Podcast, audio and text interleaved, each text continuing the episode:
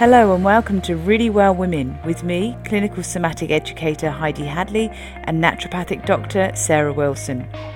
Really Well Women is here to educate, empower, and enhance the health and well-being of women who have many demands and yet they want to take care of themselves from the inside out. Enjoy our podcast as we delve into all areas of health and well-being. So are you ready to find out more? Let's get started. Hello and welcome back to Really Well Women. Now, in this episode, we're going to talk about hormonal chaos, and I'm sure everybody's had got, or got their story out there about hormonal chaos. So today we're going to delve deep into everything hormonal. We're going to look at PMS in detail, look at a bit of research behind that, um, and also just delve a little bit deeper into sometimes the root cause of these symptoms. You know, we, we can can be like a band-aid sometimes, some of the things that we address it. But actually if we get to the root cause, we can see how much we can then start to level out the hormones rather than having those peaks and troughs, which really do affect us and everybody else around us at times. So, with that, then, Sarah, can I just hand over to you and then we'll just carry on from there? Yes. So, this is an area that I obviously love, love, love to talk about because you're right. We are often, when we're expressing symptoms that may be cyclical, so maybe associated with our cycle, the medical system really doesn't have a lot of solutions. So they love to hand a birth control pill or a hormonal IUD or something to you. And if in that situation, that's the best option for you. I always respect it, but I always say that's not really telling us what's happening. It's just masking the problem.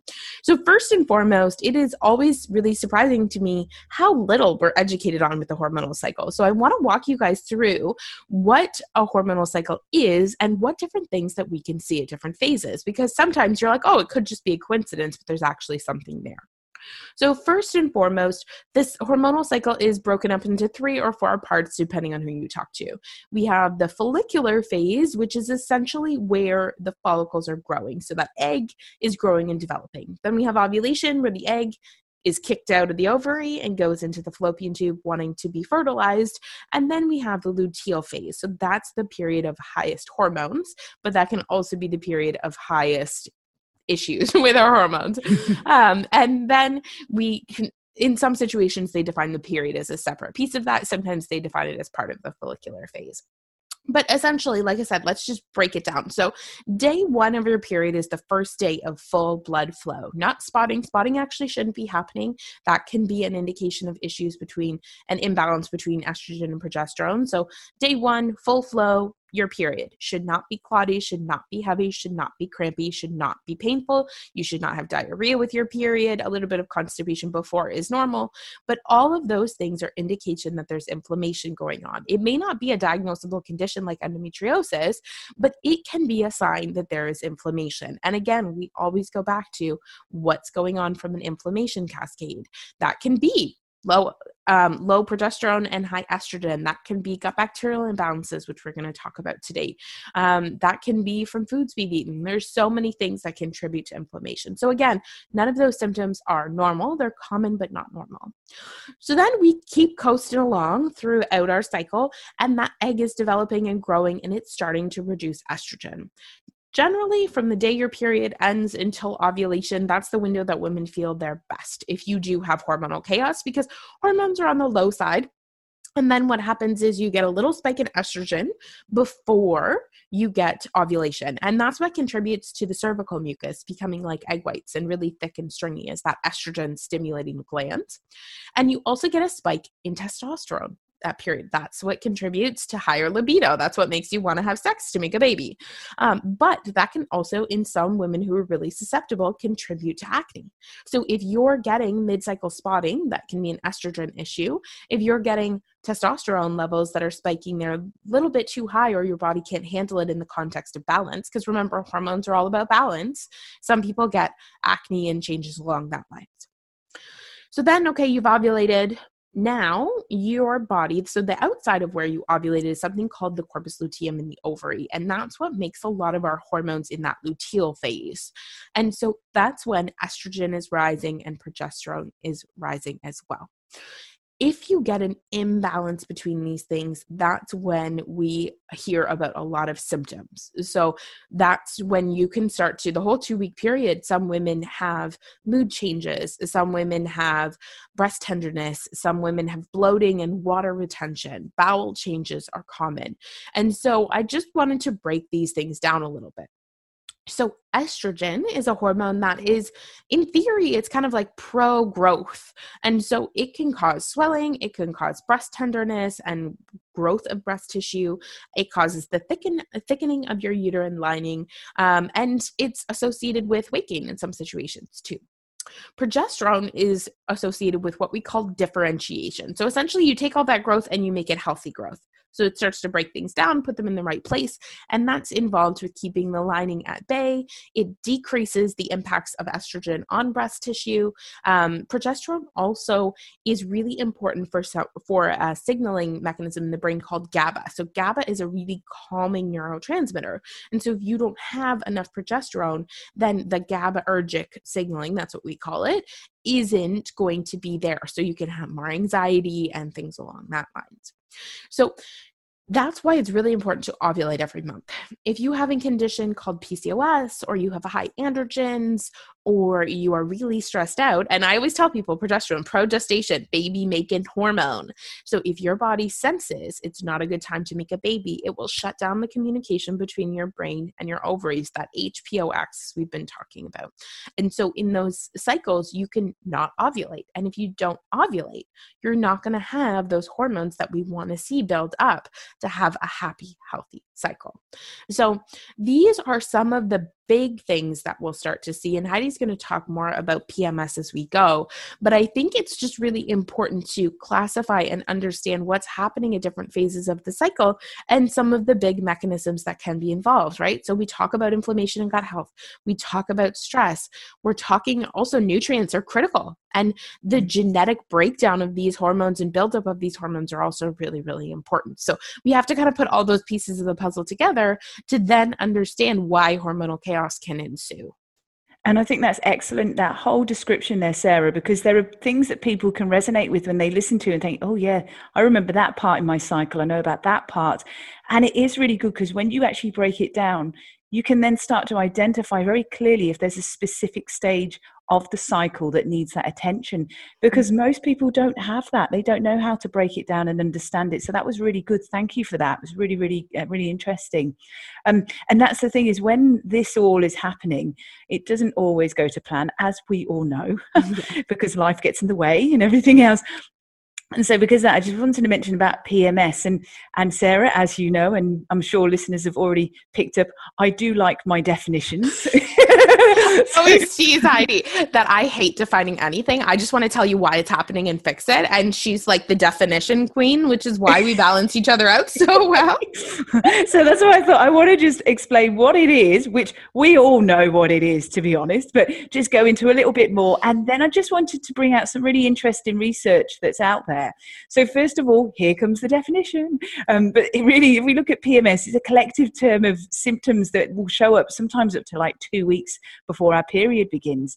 Um, and it's widely blamed that there's an, uh, you know, it's because estrogen is altered and it's combining that with a drop in progesterone, which we've just learnt from Sarah. And interestingly, there is about, uh, I think it's about 150 different symptoms that can actually be uh, used to diagnose PMS that's a lot of you know a lot of symptoms yeah. when you look at it really um, but there's a, some really interesting research one bit of research is coming out of new zealand and what they actually did is that they examined um, the time of the month with women and they looked at their mood. And what it, the results revealed was that there was little evidence between mood swings being driven by menstrual cycle, which you might think, really? But what happened was it was going back now, uh, back in 2013, uh, they actually recruited Canadian women. So there you go, there's flying the flag for you, Sarah. and these healthy women were uh, these women were healthy, and so they were between the ages of about eighteen and forty nine. Um, and what they did is they gave them a mobile phone, and every day they'd prompt them with different questions about their mood and their well being, and they asked them about their emotions and also their general health and well being, and also their social support, what it was like at that particular time, and also their perceived stress, which we've talked about before. Which perceived stress is just as important and it's just as dramatic as actual stress. So there's that perceived stress. And then they linked it in with the day that they, they were within their menstrual cycle. And so this whole time, the women were never told it was a study on PMS. They didn't want to ruin the, the, the study in that way. So it was it happened over about a six month period, and during this time, for 80 women, there were 390 menstrual cycles. So it's a lot of material to read, a lot of feedback. so I you were going to um, say a lot of material from another angle. I was like, oh, okay, dear. we're going there. Too we're much going. information. but um, and so what it showed though really interesting the results that there was little evidence to support that the premenstrual phase actually influenced mood. What they noticed instead was that mood was actually closely influenced by one of three culprits and they looked at the lack of social support perceived stress and also poor physical health. And it was really interesting because they were saying that uh, one in 20 showed negative changes in their mood. Um, and then that, that was obviously, um, it was a negative result as regards linking it with their menstrual cycle. So most of it, all that research basically showed those three culprits um, in that sense. So I thought that was really quite interesting. And then I just want to mention a couple of these other bits of research looking at the phases. Um, and that is that there was some other research that looked into empathy which I thought was really interesting because as as women, there's the nurturing, that kindness and things, uh, and they they looked at empathy and they considered the changes over a cycle. And what they did is they um, women were shown different uh, photos of faces uh, that you know show different emotions, and those emotions were things like anger, fear, disgust, happiness. And what they asked them to do at that point was to name that emotion. And so they did that, but also at the same time within that study, they asked women to read short sentences which described real life situations. So they used things such as, You've lost a piece of jewelry, and they wanted to see what their response was like. And also, um, Your child's just won a, a swimming race or some big achievement like that. And they asked them, How do you feel in that situation? And what was really, really interesting was that the empathy actually lessened and they were unable to recognize or name any emotions during the luteal phase, which you mentioned just a bit earlier.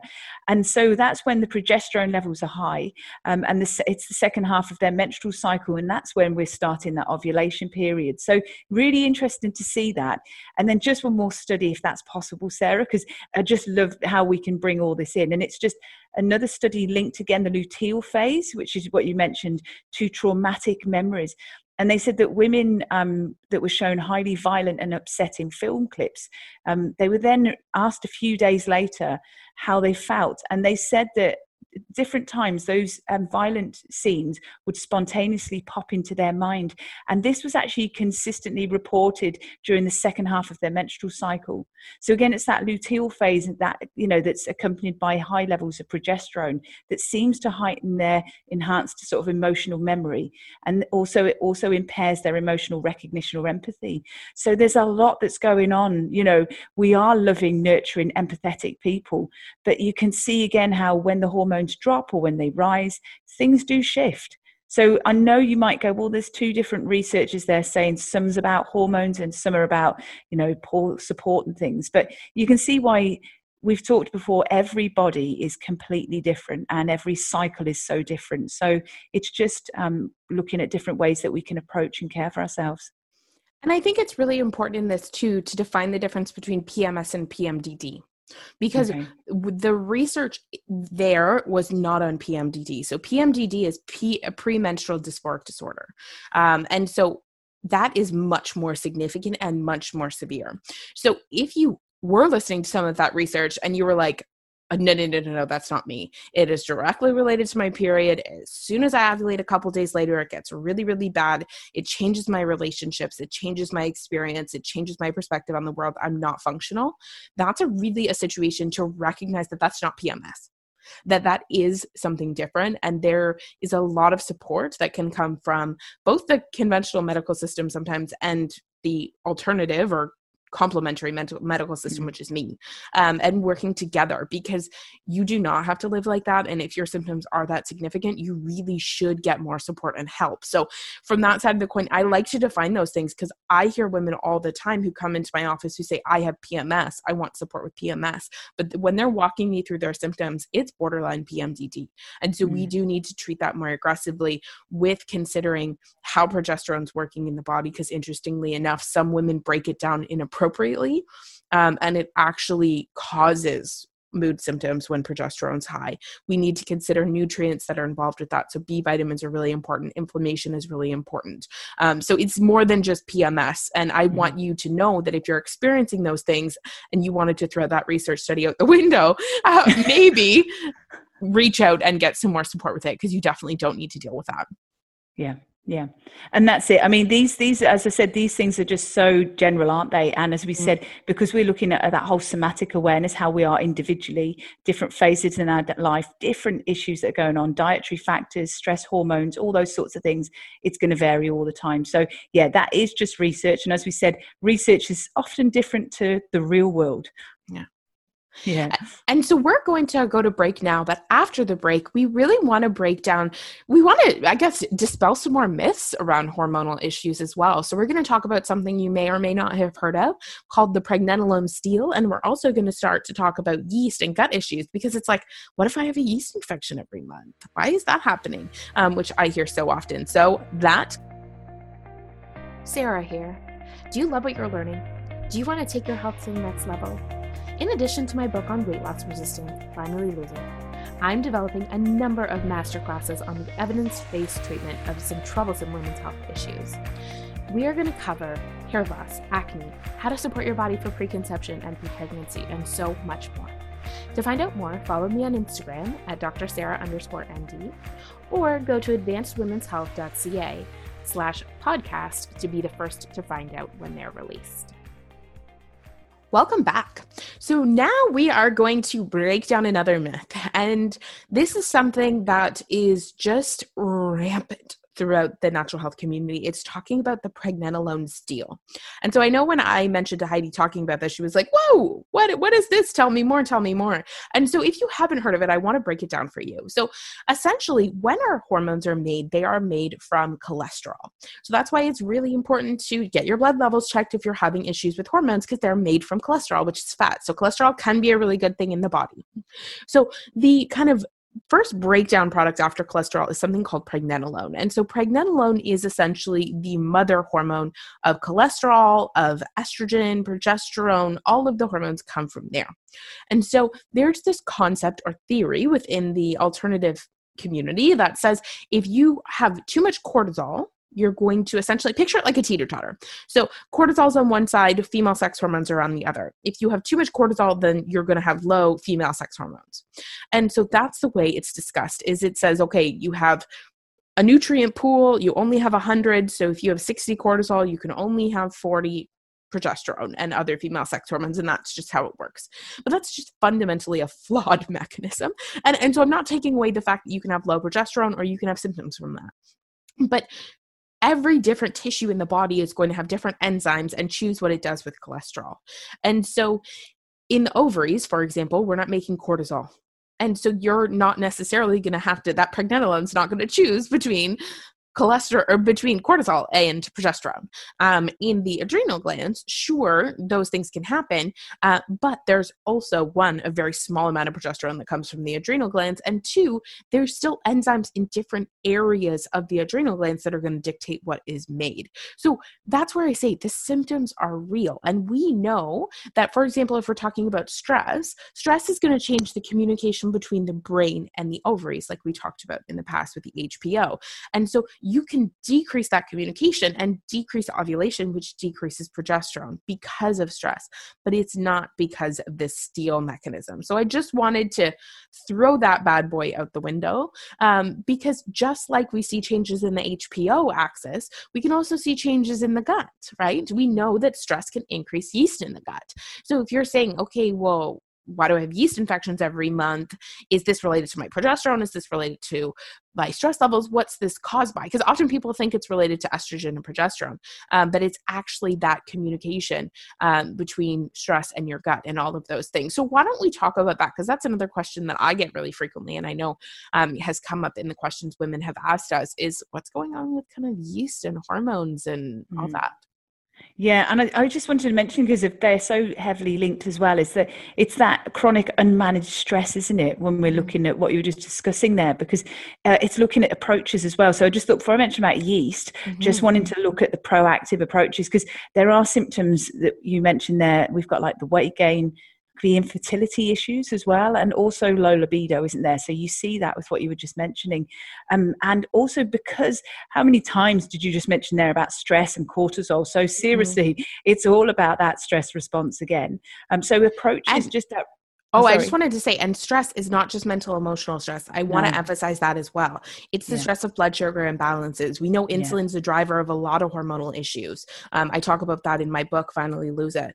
But it's it's about blood sugar imbalances, nutrient deficiencies, gut imbalances. So please, please, please don't feel disempowered by this and be like, mm-hmm. I'm trying to work on my mental emotional stress. There's so many physical sources of stress in our body, and our body doesn't know the difference between trying to fight off a parasite or a bacteria mm-hmm. imbalance mm-hmm. and running from a bear. It's still going yeah. to give us similar responses which is why we often talk about the expression internal stress don't we so that's mm-hmm. what we're looking at is the internal stress response so that's actually a really good clarification because if people have been listening to our podcast and if they haven't really worked that one out just yet when we're talking about the internal stress response it is more than just you know feeling anxious and stressed but it's how everything has just gone completely out of kilter internally as well mm-hmm. um, and because of that you know looking at how we manage that there are some proactive measures such as like we've talked about mindful somatic movement practice because we know how how when you do that, it starts to slow down the central nervous system, which then has a huge um, impact on your internal organs, you know, because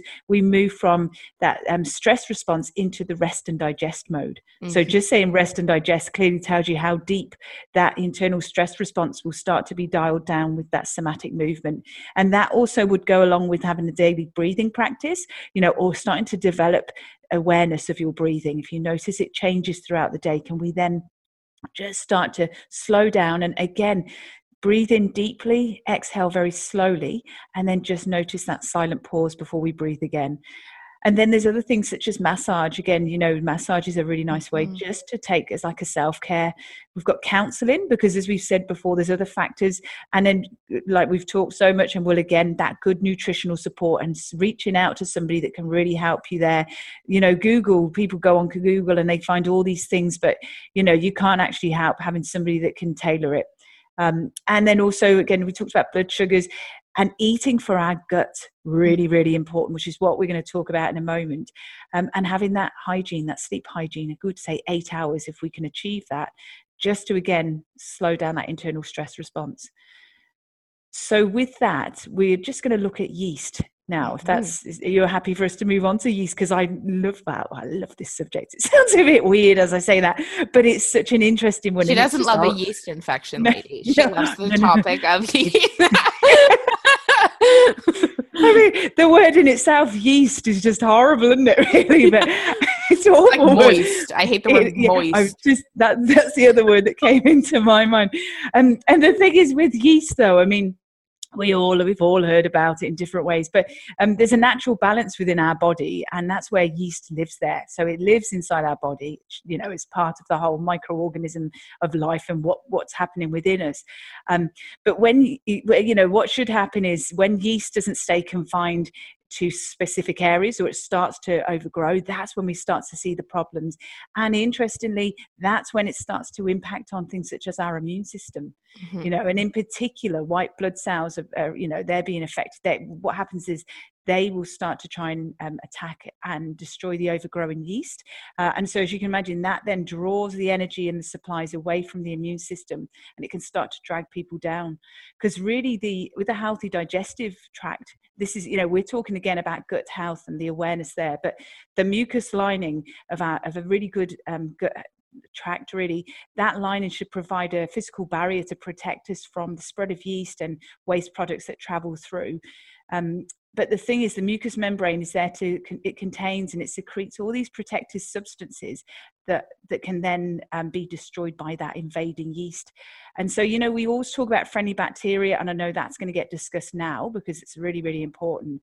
But that friendly bacteria that's sitting within our digestive tract that's that's supposed to be controlling yeast but again when yeast starts to overgrow things change again and it's it's not for the better really is it sarah no, and this like gut bacteria and yeast, as much as some people can be like, how is this related to hormones? It's dramatically related to hormones. So we know that it can affect inflammation in the body, which affects hormone metabolism and mm-hmm. hormone buildup.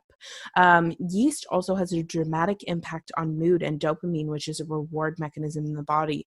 Um, we we actually know it inhibits the enzyme that's involved in breaking down dopamine. So high dopamine levels can be associated with a lot of different things. Um, it's kind of beyond the scope of this, but mood changes for sure. And so it relates directly back to hormones. And we also know that in the vaginal cal- canal, for example, yeast can overgrow during your period because of pH changes. And so that doesn't necessarily mean that's not a sign that oh you had a pH change. Most people don't get yeast infections with their periods. So if you're having that, it's a sign that you do have yeast overgrowth, and that's something that you need to address and also the aroma of you know that whole region there and looking at uh, vaginal secretions and that can you just elaborate a little bit more on that because that's something that's really important you know you, you hear some really horrible expressions about the smell in those you know yeah. within the the whole vaginal uh, region yeah. but there's there are reasons and it's linking all back to yeast again and gut health um. So, you able to elaborate? And so, the vagina is a self cleaning machine, or it should be. And so, we really shouldn't. I don't. I advocate against kind of douching and things like that yeah. to get rid of those smells because that's just a sign that there's an infection but that can actually further disrupt the good bacteria which again are really important. So there's types of they're called lactobacillus bacteria that create acidity there that should prevent yeast issues that should prevent an overgrowth. Um, and so we don't want to see any really foul or fishy smelling green thin discharge. That could be a sign of bacterial vaginosis. Um, it could even be a sign of trichomonas and we're seeing STIs on the rise. So that's something we mm-hmm. want to be aware of from a women's health mm-hmm. perspective. Um, candida tends to not necessarily always have an odor, but it can be very uncomfortable, um, very itchy, a burning feeling, and there can be white kind of, co- they call it cottage cheese like discharge. If I'll be completely honest, I don't, with low level yeast infections, most of the time I'll see it on a pap or something like that. Or if someone is checking their fertile mucus, they're sticking their finger into their vaginal canal and tracing it around the cervix to see if there's fertile mucus, which is that egg white mucus that's completely normal. Um, but there'll be kind of chunky white discharge that can be a yeast type discharge. So hmm. if you are noticing an odor or a discomfort or an itching or a smell, um, that's something that indicates an imbalance. We shouldn't have any of those things. No. And the thing is, as well, Sarah, when the yeast starts to overgrow, the problem is it starts to become systemic, doesn't it? It will mm-hmm. spread elsewhere.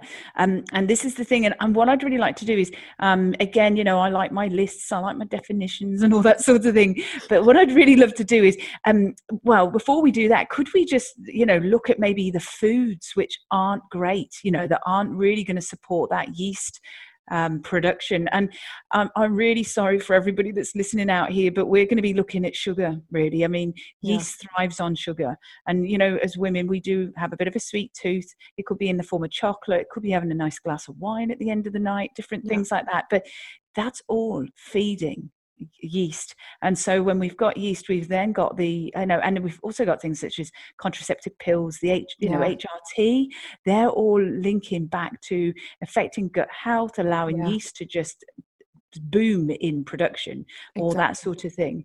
Um, and so as a result of that we're leaving it to a, a, beautiful rich environment for the yeast just to absolutely thrive on. And mm. as a result of that we develop things you know i'm sure everyone's heard of candida haven't they? So candida is where you've got again um, there's a cluster of different signs and symptoms that can come about from you know having a, a history of uh, yeast infections and that sort of thing but um, you know what can often happen is that there's there's quite a list of uh, uh, symptoms. But before I go into that, Sarah, do you want to just add on anything about the candida?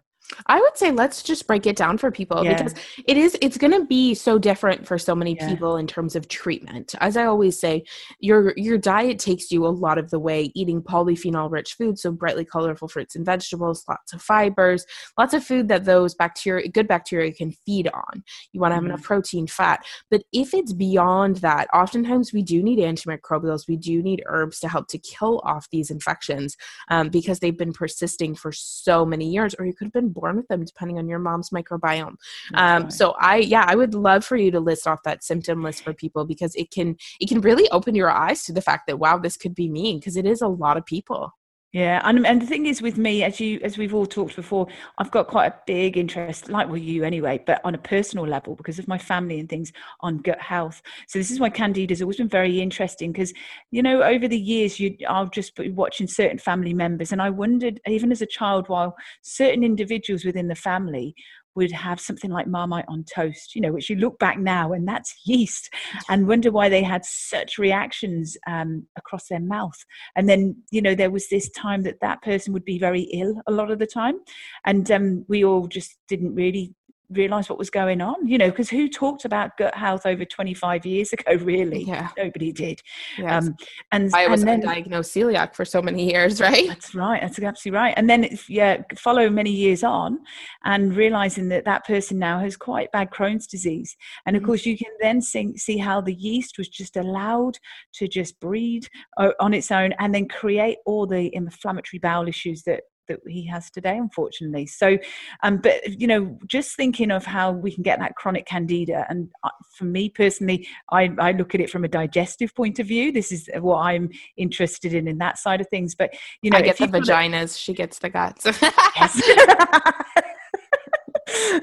So, well, at least two months worth of these symptoms will really give you a good idea of that chronic candida. So, you know, constipation and bloating and indigestion, for instance, heartburn and reflux. I mean, how many times? Remember, I've talked in the last series about um, putting out those spot fires. Sometimes you might just take like an antacid to get rid of the heartburn or the reflux. But that's, you know, we talked about the bushfires, unfortunately, here. And if our big fire is coming from the gut, and then you've got all the embers that are going out to different areas causing these other symptoms, what's the point of extinguishing one of those little embers there when if you could just deal with the root cause, get to the root cause, will just have an overall effect elsewhere. So yeah, if, if you're looking at heartburn, reflux, and also food allergies and sensitivities. So there's those sorts of things that really are very, very much linked into chronic candida. And also added to that, I'd, I'd also put in about brain fog. You know, how many times do we have that brain fog and we find it really difficult to concentrate or we get that fatigue?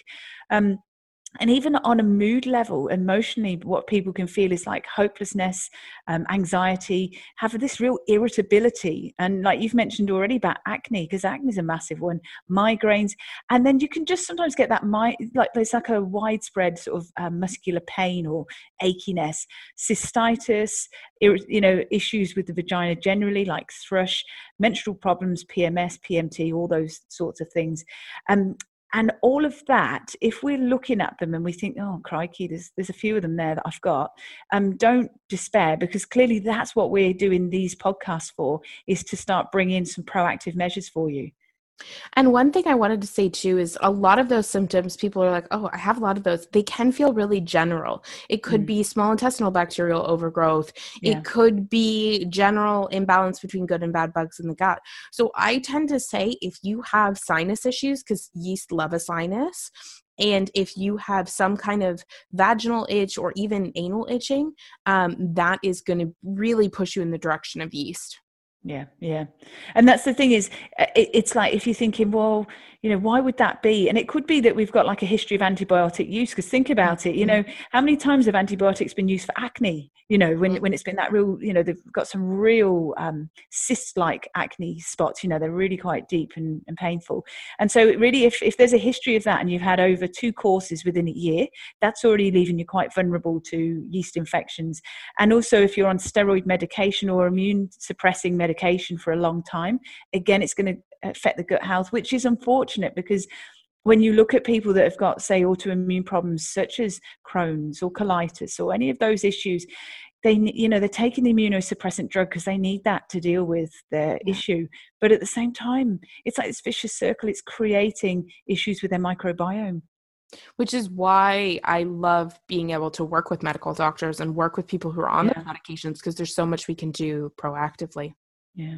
Um, so the thing is, as well, is that um, you know there are, i just want us to break down if we can the proactive measures that we could do. So w- when we're talking about these sorts of things i don't want people thinking it's like an exhaustive list and thinking oh stuff it i can't do it. You know it means i've just got a massive overhaul of my life.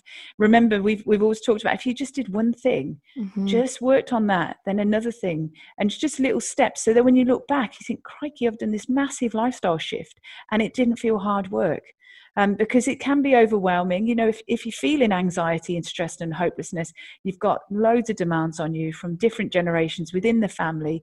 The thought of having to then get rid of foods which has actually been helping you either get off to sleep at night, like wine, you know, or it's been a source of comfort, chocolate, you know, all those sorts of things. You think, oh, stuff it, you know what? Forget it. Not at this time in my life, but it's actually really important now because as we're going to look in future episodes as we approach the menopause and during the menopause, we need to really start to address our own routine and our lifestyle so that it can help us long term. So, with those proactive measures, um, what what would be ideal is is to start looking at avoiding uh, foods which contain yeast. So we've talked about like Marmite, maybe Vegemite if you're over here in Australia, um, even cakes and bread and cake mixtures, biscuits, that sort of thing. I'm ever so sorry, guys, but you know those sorts of things not ideal. And even things like mushrooms, soy sauce. If you check out as well. Um, like soup cubes or stock cubes because a lot of those have got yeast in. And I know when I go shopping, the amount, seriously, if you make this uh, a bit of a task, check out how much how many products have got yeast in because i spend most of my time checking that there's no yeast in these things because it's you know it, they're, they're everywhere really um, and then we've also got dried fruit fruit because with dried fruit um, mold can be you know high levels mm-hmm. of mold can be present on the surface there. And then even fermented drinks so we've got wine we've got beer they really do love you know candida will love that sort of stuff. And any malted products as well. Um, and interestingly um, msg which we see in a lot of um, takeaways like chinese takeaways and that sort of thing because it's a derivative of yeast really. So because of that you can see why it's starting to affect the microbiome. And generally or vinegars because they're all fermented. So it's looking at sugars, yeast, fermented products, that sort of thing. That's what you know will feed the yeast. So if we can starve the yeast of their fuel, we start to actually reduce their um, their food source, and we can use other proactive measures to start to destroy that yeast. And a big thing too is that starving them of a fuel source is something great to try to, to get started with. It often doesn't yeah. take care of it when the, the, infection is so systemic. So it's really no, no, important no, to put in those good bacteria. If you have a medical yes. opinion to say to do that, because sometimes if you if you think it's yeast but it's actually SIBO, then bacteria can make it worse.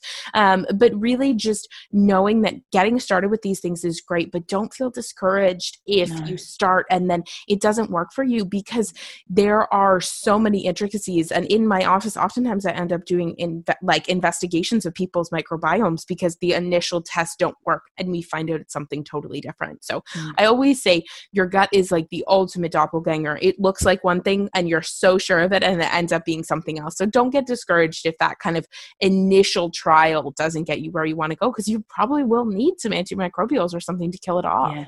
And, and that's exactly right because we're looking at it from a whole somatic approach, aren't we? So we look at foods and look at things that we ingest generally see the response that they're having on us but we do need the additional support just to start to get the body to heal and repair again. And that's the thing is again just trying to get that expert advice because everybody is different. Mm-hmm. and as you say it could be a bit of a smokescreen there could be something else that's going on behind the scenes. And although google you know can be great in its way it really is good to get very specific and tailored uh, attention and focus on a nutritional level and looking at the naturopathic side of things from an expert who can do the testing too. And bugs are so smart, right? Like oftentimes Yeah, they, they go are. into hibernation. So you They do. starve them and then as soon as they get their food back, they're back in the game. Hello. Um, so That's right, yeah. exactly. So yeah. so yeah, it's I think that's that's a big takeaway always is and I guess that leads us into our takeaways. Um Yes. but is going through personalizing everything, especially when it comes to hormones. It can feel like it can take over your world. You can take over relationships, your workplace, how you take care of yourself. Um, and so it really is about fixing the things that you can first and foremost and saying, like, okay, I know that my blood sugar is not the best balanced it could be. I know I have gut issues. Um, I know that I haven't been moving my body this month or I've had more, been under more stress. And really just seeing that, recognizing it, seeing your crappy period, and then being like, you know what, okay, we can improve from here and, and know there's the difference between those Yeah. things. Um, I always say to people too, which is another huge takeaway it's never one hormone. Hormones are a dance, and your gut is a dance. It's never one thing. And so it's all just about looking at balance in the body. And and again, like you're seeing what's off in context to one another. Yeah. And following on from that, my three points, I'd first of all just say to everybody, you know, just reassess your sugar and your, your yeast that's in your food because it does make a big difference. And ask yourself, is it influencing your physical and mental health? Because when we do that, we're starting to become somatically aware. We're noticing how the mind and body work together. And with that in mind, what we want to do is become aware of eating with intention to create good gut health. Because remember, our gut is our second brain. So Mhm. everything that we ingest, it's going to affect our mental health anyway. Um, and added to that, you know, looking at the stress management side of things, if we're creating a healthy somatic movement practice and we're including mindful somatic breathing and the principles within that throughout the day, that's going to help with our stress response as well as we talked about the internal stress response with all the other organs and systems happening. Yeah. And then finally, you know, we looked at the research in the first half of this podcast. And one of the things with the PMS was about the social support and networking and that loneliness. And so, if we can create a social circle of support, because loneliness can be a massive trigger for Mhm. mood changes. And that's, you know, obviously that's at times been blamed for PMS, but it's it's actually things as we realize if we haven't got that social support, if we don't feel like we're connecting with people, it really does affect us. So please reach out to everybody. And as we've talked before, in such a connected world now with all social media, it's much more disconnected than ever before. So put down the phones and speak to people face to face. Definitely. And I know today was a bit of a longer episode, but it's such an important topic and an intricate topic. Like, I Yeah. have given three hour lectures on this. So, we are really just brushing across the surface, but that's where please come to us with your questions and then we can answer them in a much more specific manner. We're trying to educate you on the generalities of your body so that you can feel empowered and know what questions to ask, right? Know that things aren't, they're common, not normal. Um, but we really just, yeah, we want to encourage you reach out and get empowered, ask questions, and we are going to break this down so much further in future seasons. Definitely. So, with that, we'll leave everybody to get on with their own devices.